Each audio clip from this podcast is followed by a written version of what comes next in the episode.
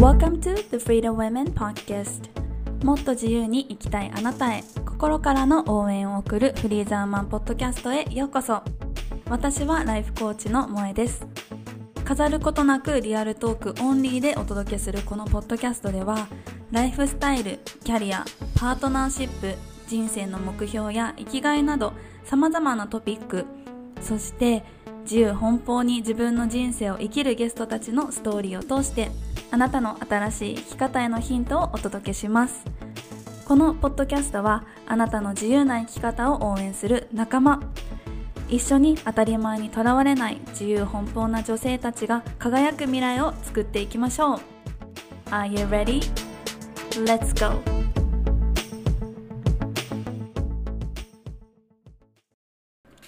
皆さんおはようございます。こんにちは。こんばんは。萌えです。今回もフリーザーマンポッドキャストを聞いてくださってありがとうございます。皆さんいかがお過ごしだったでしょうか？なんか笑っちゃったけど。あのー、今日のとポッドキャストのタイトルいかがですか？ハッピーマインド野郎たちから学んだ幸せに生きるコツっていうものにしたんですけどね、ハッピーマインド野郎って誰っていう風に思うかなと思うんですけどこれはねあの早速本題に入るんですけどこのハッピーマインド野郎たちはこれまでの私が付き合ってきた彼たちです。そう。あのねあの私これまで付き合ってきた人そんなに多くはないんですけどあの思い返してみればみんなすごいハッピーマインドだったんですよね。でハッピーマインドな人たちっていうのがどういう人かっていうとあのよく言えばハッピーマインド。で悪く言えば脳天気な人たちが多かったんですよ。でもすごく、まあ、悪い脳天気って悪いわけではないけどでもあのすごくね当時の私からしたらえなんでそんなにのんきに生きているの？みたいな風に思ってる人たちばっかりだったんですね。でまあでもそういう人たちからのあの生き方とか在り方とかからが今の私にとってはあそれめっちゃいいじゃんっていう風に思っていることだったりするから今日はねちょっとエピソードの中でこれまでの私の恋愛を振り返ったりとか、まあ、そこのこれまで付き合ってきた彼たハッピーのマインドだった彼たちからこう学んだことをあの皆さんにもねお伝えしたいなっていうふうに思っています。大丈夫かな？今日すごく天気が大荒れで隙間風の音とか雨の音とか入ってるかもしれないんですけどすいません。宮古島は天気が悪いです。はい。でねあのそうこれまでの私の彼はみんなすごいハッピーな人たちだったんですよね。であの私もハッピーな今はこう宮古島に、ね、島暮らししてたりとかすごくスローに自分のペースで自分の好きなことをみたいな風にあの生きていてすごく穏やかに思われがちなんですがあの昔私は全然こうじゃなかったんですよ。で昔の私はもうすごく自己成長を止められないみたいなもっと頑張るぞもっとやるぞみたいなもっと上を目指せみたいなすごくあのガツガツしてはあんまりないと思うんですけどでもすごく自分に厳しかった自分に自分がもっとこうならなきゃいけないもっとこういうものを手にしなければいけないみたいな感じですごく自分に厳しかったんですよね。でさらに自分に厳しいからこそ周りで怠けているような人たちを見るとすごくイライラしてたんですよ。でね、今思えば本当に嫌な人なんですけどそういうねなんか自分のペースで生きてる人たちにえなんかそんなんで生きてていいの？みたいな。もっと頑張れよ。みたいな風に思ってたすごい嫌な人だったんですけど、まあ、そんなね私と付き合ってた彼たちはみんなあのそんな私とは正反対の人たちだったんですよ。でなんかよくこう人って自分と全く反対の正反対の人と惹かれるみたいな風にあの聞いたりもするかなって思うんですけどなんかまさにそんな感じだなって思ってて。でその彼たちの性格とかを考えてみるとその当時の私はすごくやっぱり自分に自信がなくって自分が頑張っても頑張っても何を努力してたとしても自分のことが好きになれなかったり自信がないっていうところだったんだけど私たちの私たち 私の彼はあの別に頑張ってることは頑張ってるんだけどなんかなんだろうな自分の好きなことに熱中してそれを楽しんで毎日やってるだけなのにすごく自信満々だったし自分のことが好きって言ってた人たちだったんですよね。だからそこですごくね私的にはなんかなんだろうな羨ましいなってすごい思ってたのね。だから私もその彼たちとあいいなって思って付き合ったのかなって思うんですけどそうこれまでね私はあの日本人の男性とお付き合いしたのが高校生の時と今の夫くらいでその他はみんな外国の方だったんですよ。でハッピーマインドの私の歴代の彼のハッピーマインド代表の韓国人の彼がどうだったかっていうとその彼はね結構学校の成績とかすごい悪かったんですよなんか勉強が興味がないからなんか親に言われて留学来たみたいな感じでなんかそういうところにも私はすごくねなん何なのそれみたいな風に思ってたんですよ。なんか自分の意思で決めてきてんじゃないのみたいな風に思ったんだけど、まあ、彼は親にそのアメリカのデグリーを取ったら学位を取ったらいいよって言われてきた。だから別にアメリカので勉強することはそんなに興味がないこと。だから成績が悪くても OK で自分がなんだろうその彼がこうよく F とかを取ってくるんですよ。私にとってこう F を取るってもう立ち直れないくらいのなんかダメなことみたいな風に思ってるからそういうねそういうなんだろう危機的状況にも焦らない彼に対してすごく怒ってたんですけど、まあ、でも彼は別に自分の興味ないことだからそんなに気にしてない。で逆に何があの興味があるかっていうと彼は料理をすることがすごい大好きだったの。だからその料理をすることとかに時間をかけたりとかお金をかけたりとかあのみんなにこう料理を振る舞ったりとかじゃあ次こういうレシピをやろうとかなんかすごい学んだ学ぶっていうか調べたりとかそういうことがねすごく好きでやそれに打ち込んでてでだから今思ったらなんかその彼の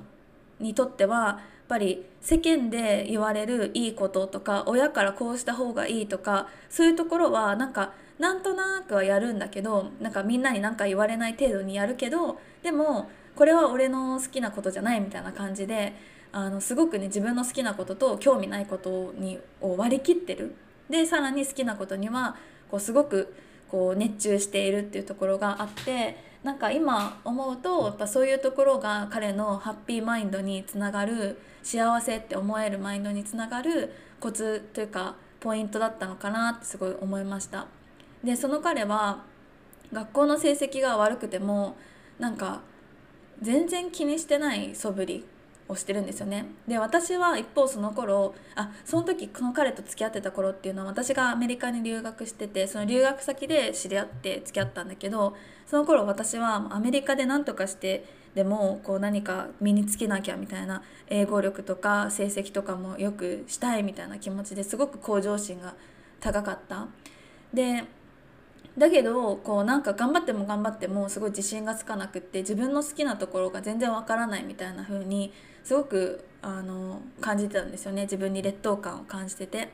でそそういうの一方でその韓国人の彼とかはすごくなんだろう成績悪いのにめっちゃなんか楽しそうだったんですよ。でそういうところとかも何と思ってすごいね今思った性格悪いんだけど なんか自分の好きなところなんかそんなに成績悪くて自分の好きなところあるの？みたいな風に聞いたことがあるんですよでそうしたらその彼は「あるよ」とか言ってて「え何それ?」って聞いたら「え自分の身長が高いところ」って言ったんですよ。でその時に私あすっごいハッピーだなこの人はって思ったんだけど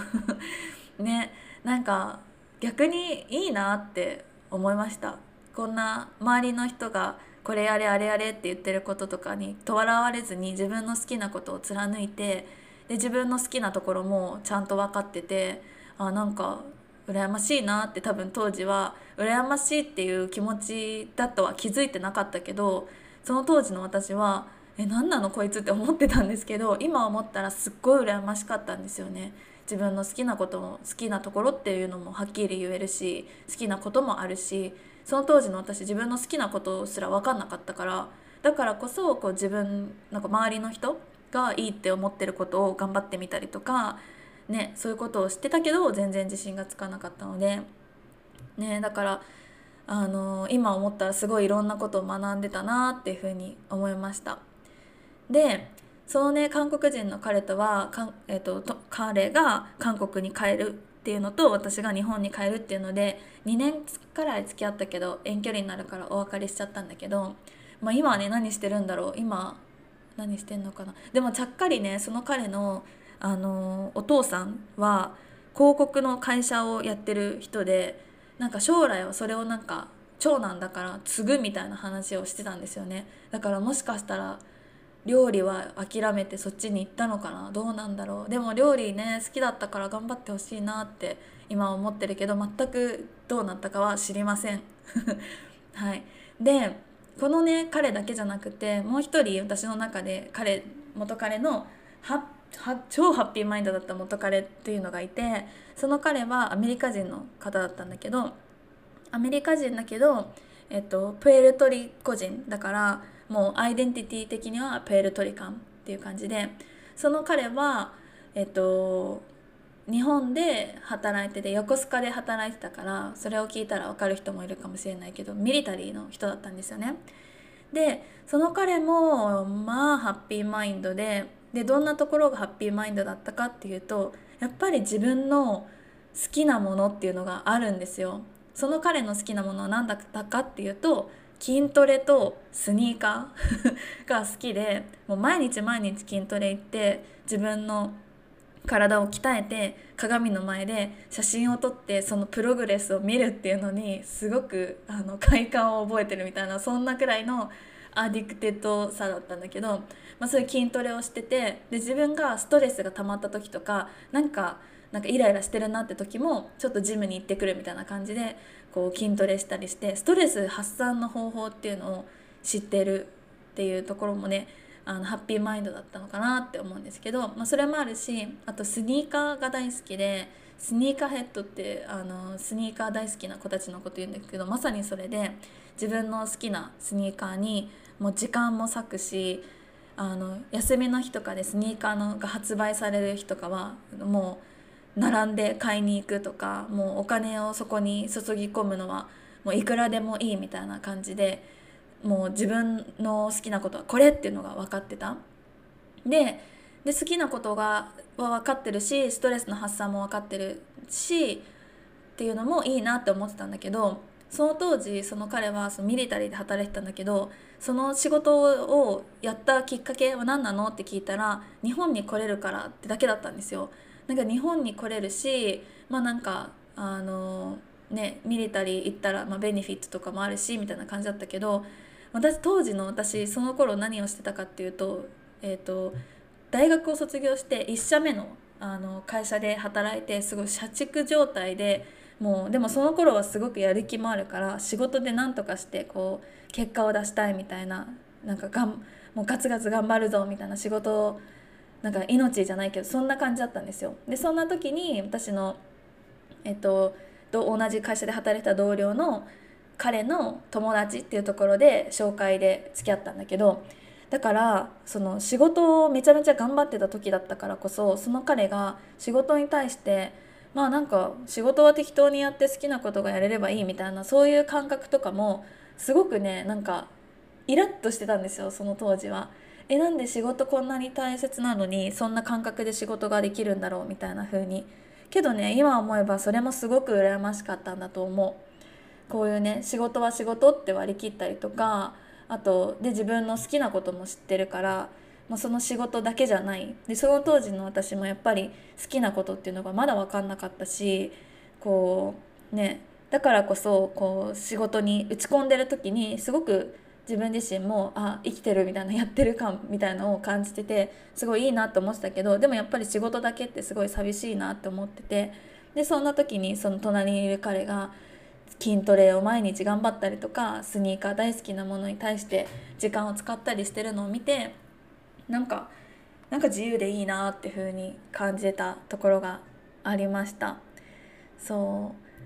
ねだからそんな彼もやっぱりハッピーだったからいつもすごくなんだろうニコニコしてたしなんか私が仕事仕事仕事みたいになってると「えもう携帯もう家に置いてきなよ」みたいな感じで言ってくれたりとかなんかすごくねあのいいバランスではあったんですよね。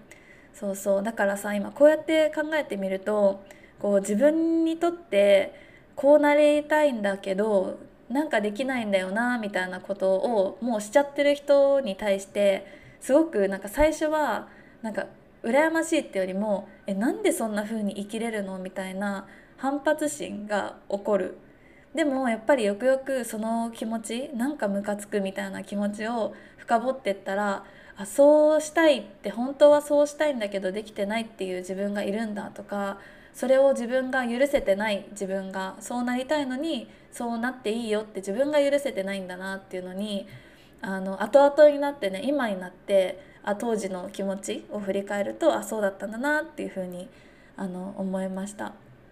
ででそんなあのアメリカ人の彼とは私が前の会社ので働くことになって香港に行くことになったからそのタイミングで遠距離彼もアメリカ帰るし遠距離であの、まあ、また別れたんだけどその彼も2年間くらい付き合ったかな。そうそう。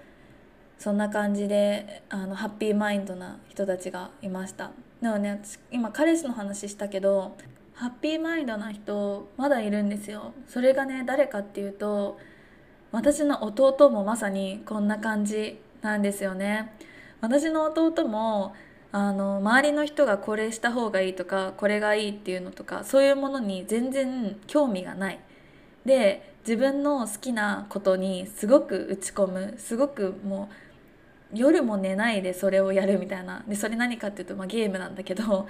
でも本当になんかその生き方に対して私は「でも大丈夫なの?」とかなんかえもっとなんかちゃんとした方がいいのにってすごいずっと思ってたんですよね。だけど本当にもうここ12年で自分自身もコーチングを学んでその本当の自分が生きたい人生とかを考えたりとかありたい姿とか考えるとやっぱり自分の好きなことに正直になって自分の、ね、人生やりたいことに熱中してでそれをが社会でいいとされてるものとかそういうもの関係なく自分の基準でそれを決めてそれを心から楽しんでいくみたいなやっぱりそういう生き方がしたいなって思っててでそれがもう弟はすでにできてたんだなってお姉ちゃんだから弟のことをこうした方がいいのにああした方がいいのにとか思ってたのになんかちゃんとそれをしてそれをしていたというか本来の私がしたかったことをもうすでにしていたのは弟だったんだってあの思いました。そうそんな感じで今思えばハッピーマインドな人たちすごいハッピーマインドな人たちに私は囲まれていたなっていうふうに思います。であのよくね聞かれるんだけど「萌さんの旦那さんってどんな人なんですか?」ってよくあの聞かれるんだけど私の夫ももう漏れなくハッピーマインド野郎なんですよ。ねもうそうなんです。私の夫はもう本当にあのいつも穏やか怒ってるところを見たことないくらいの穏やかでてか見たことないですね。夫がこう感情的に怒ってるとか。でも感情がないわけじゃないんですよ。な感動とかしたりこうねなんかあの映画とか見たりしたら泣くし感情がないわけじゃないんだけど怒るってことをしない？でそれは何でだろうと思ったらやっぱりこう自分のにとって大切なものとか自分のにとっては別に周りがいいって思ってても自分にとってはそれほど大切じゃないみたいなことには興味がないかったりするんですよね。だから本当に自分の軸がある。からこそ、まあ、自分の大切なものそう何何をしたら怒るのって聞いたことがあるけどその時は言ってたのは自分の大切なものをなんか壊されたりした壊されたりとかなんかされたら怒る。でもそれ以外は別に怒らない。怒る必要がないみたいな感じだったんですよ。だからあやっぱりこの人もなんかなんだろうな。世間が言ういいことにとらわれない。で自分の軸があるんだなってすごい思っていたところです。で私の夫も料理人だから料理がすごい好きなんですよね。で特にあのスパイスを使った料理とかがすごい好きだからお家に何種類ものスパイスがあったりすっごい分厚いあの料理のスパイス図鑑とかなんか料理の本とかいっぱいあってなんかそういうところからなんだろうなその好きなことに熱中しているっていいなって思うし、うん、なんかそこもハッピーに生きるにつながってるのかなって思いました。ね、で私のさ夫が怒らないっていうところで私のねお母さんとかがすごい心配してきたりするんですよ。なんか怒らない人一回も怒ったことないところなんだろう。見るの見ない。一回も怒ったところを見たことないって怖くないの？とかなんかこうでもなんだお互いこう本音を言い合ってぶつからないとあの絆が深まらないからみたいなこと言われたんだけど別にこうぶつからなくても本音を本音を言ってもぶつからないってこともあるんですよね。そうだからなんかぶつからないぶつかってあのぶつからないと仲良くなれないっていうのはもはやなんかねよく聞くけどもはやそれって思い込みなのかなって最近思っててでお互いがこのなんだろういいコミュニケーションの取り方とか自分のストレスの発散の仕方とかそういうものを知っていたらこうぶつからなくても仲良くなれる方法だってあるしこうお互いを傷つけ合わなくても絆を深める方法だってそういうパートナーシップもあるんじゃないかなって最近気づいてきてね。だからあのねいろんなパートナーシップの方法があるけどなんかぶつからないとなんだろうダメだっていう風に思ってたらなんかねちょっとそれもそれでぶつかりに行ってるみたいな感じで私は嫌だなって思うからなんか今のその彼のあとのパートナーシップもなんかいいなって思っています。でちょっと話がずれちゃったけどでもね、まあ、こんな感じであの私がこれまでお付き合いしてきた彼ってほとんどみんなそういうハッピーなマインドを持ってる人だったんですよね。で今回はその人たちに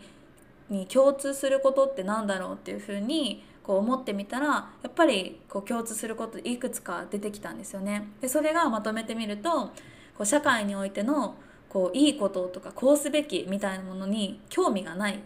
で自分は興味がないからこそ自分の好きなこと自分はこれっていうものがあってそれを知っててそれに熱中してるでそれに対してこう時間を使ったりどんどんお金を使ったりしてこう自分がこう幸せっていう風に自分でそれをそういう環境を作っているっていうのが共通してるなって思いました。であと考えてみるとまだあってあの愛情表現がみんなすごい豊かだったんですよね。で韓国人の彼もあのねプエルトリカのラテンの彼も私の今の夫は、えーと、もう日本人とパキスタンのハーフででも日本で生まれ育ったか、まあ、中身は日本人なんですけどでもみんなあの愛情表現がすごい豊か好きな好きだよとか愛してるよとかなんか一緒に入れて楽しいとかそういうことをもう言葉にしてくれるしもう全身でそのなんだろうもうワンちゃんみたいにすごい みたいな嬉しい嬉しいみたいなのとかをあの出すんですよ。で私そういうのが自分が出すのが苦手だからそうしてもらえるとすごい嬉しいんだけどでもやっぱりそれを言われた方も嬉しいけどまずそれを言っている愛情とか感謝とかを言葉にしている自分も幸せになるじゃないですか。だからそこもあなんかこの彼たちが幸せだって思える幸せに生きるっていうところにつながってたのかなって思いました。だから愛情表現を豊かにするっていうのも幸せにつながるかなって思います。であと、えっと、みんなにまた共通して言えたのが幸せ感度が超低いっていうところもあの共通してたなって思いました。でその幸せ感度っていうのがなんか私たちってさ今私たちって聞いてくださってあなたも一緒にしちゃったけどでもきっとこうあの完璧主義だったりとか自分に対して厳しいっていうところがこのポッドキャストを聞いてくださってる人って本当に多いんじゃないかなって思うんですよね。でその自分はこれくらいできてないと認め自分のことを認めちゃいけないとかこれくらいできてないと自分のことを褒めちゃダメみたいな自分を褒めたり認める基準っていうのもすごい高い人がやっぱり多いと思います。けどその私の夫とか前の彼とかたちはこう自分のことを認めるとか自分のが幸せだって思うレベルっていうのが私から見たらすごい低いって思ったんですよ。もう例えばあのなんだろうな私のそのプエルトリコ人の彼だったらニュースニーカーが出るっていうのにもうめちゃめちゃなんかもう大興奮みたいな超幸せ生きててよかった今日まで生きててよかったみたいな感じで。でそんなスニーカーなんて2ヶ月に1回くらい発売されるんですよ新しいなんかいろんな種類のが。だけどそのたんびにもう最高みたいな感じになっててなんかそれもなんかいいなって思ったしそう私の彼もあのなんだろう本当に私の彼というか今のパートナー夫も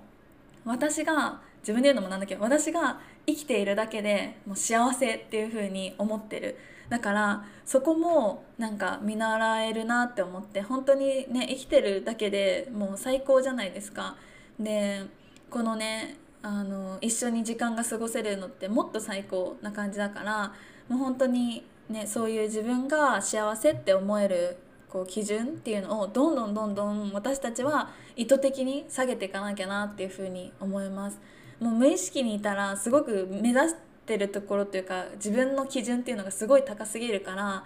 これはねこればっかりはもう私のこれまでの彼たちがそれを意識してあの低くしようってしてたわけではないと思うんだけどこう元からできない人は意識的にこうあお水があって幸せとかこうこうやってポッドキャストを聞けてるデバイスがあって幸せみたいな風にで感謝とかをあの意識的にしていくっていうのも幸せに生きることにつながるのかなっていうふうに思いましたはいそんな感じでこれまでね振り返ってみたら本当にハッピーなマインドの人たちに私は囲まれていたのにこうすごく自分自身に何だろう自分自身がそうなるのを許せてなかったっていうのがいたなってすごく今今日も振り返って話してみて思いました。はい。皆さんこあのの周りにはこういうねハッピーマインドな人たちっていますか？なんかねその自分がそういう風に慣れてない時ってそういう人たちを見てえなんでこんなこの人たちってこんなあののんびり生きてられるの？とかなんでこんなに幸せなマインドなんだろう？なんか能天気でいいな？とかすごくなんか最初は批判的に思うかもしれないんですけど多分ねもしかしたら自分の心の中であじゃ私もそうなれたらいいんだけどなっていうのはあの心の中で奥底であるかなって思うんですよ。だからもう私からのこうアドバイスとしてはその奥底に眠ってる私もこうなれたらさぞかし楽なんだろうなみたいな気持ちに気づいてあげてそうなってもいいんだよっていうのを自分に許可してあげてほしいなって思います。私にはすごく時間がかかったからそれになるまで。で遠回りをしてあそういうことだったんだって本当にここ数年で気づいた。なんかこんなに周りの人に幸せマインドの人がいて自分が比べて自分がそういう人たちと比べて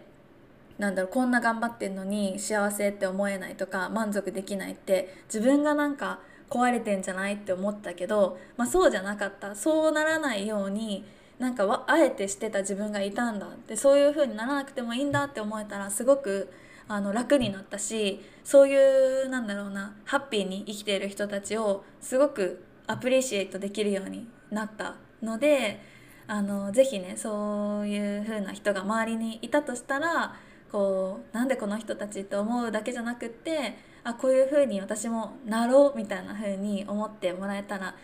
いいなっていう風に思ってお伝えしました。はいそれでは今回もね皆さん長いエピソードを聞いてくださってありがとうございました。でこのポッドキャストで私に話してほしいトピックだったりとか、まあ、何か質問とかあとなんかエピソードのね感想とかがあればぜひぜひあの送ってくださったらすごく私も大喜びします。で、えっと、感想とかメッセージの送り方はインスタグラムアットマーク萌えアンダーバーフリーザーマンアンダーバーっていうインスタグラムのアカウントかあとはメールアドレスがあのあるのでぜひそちらに送ってください。ではね今回も最後まで聞いてくださってありがとうございました。では次のエピソードでお会いしましょう。バイバイ。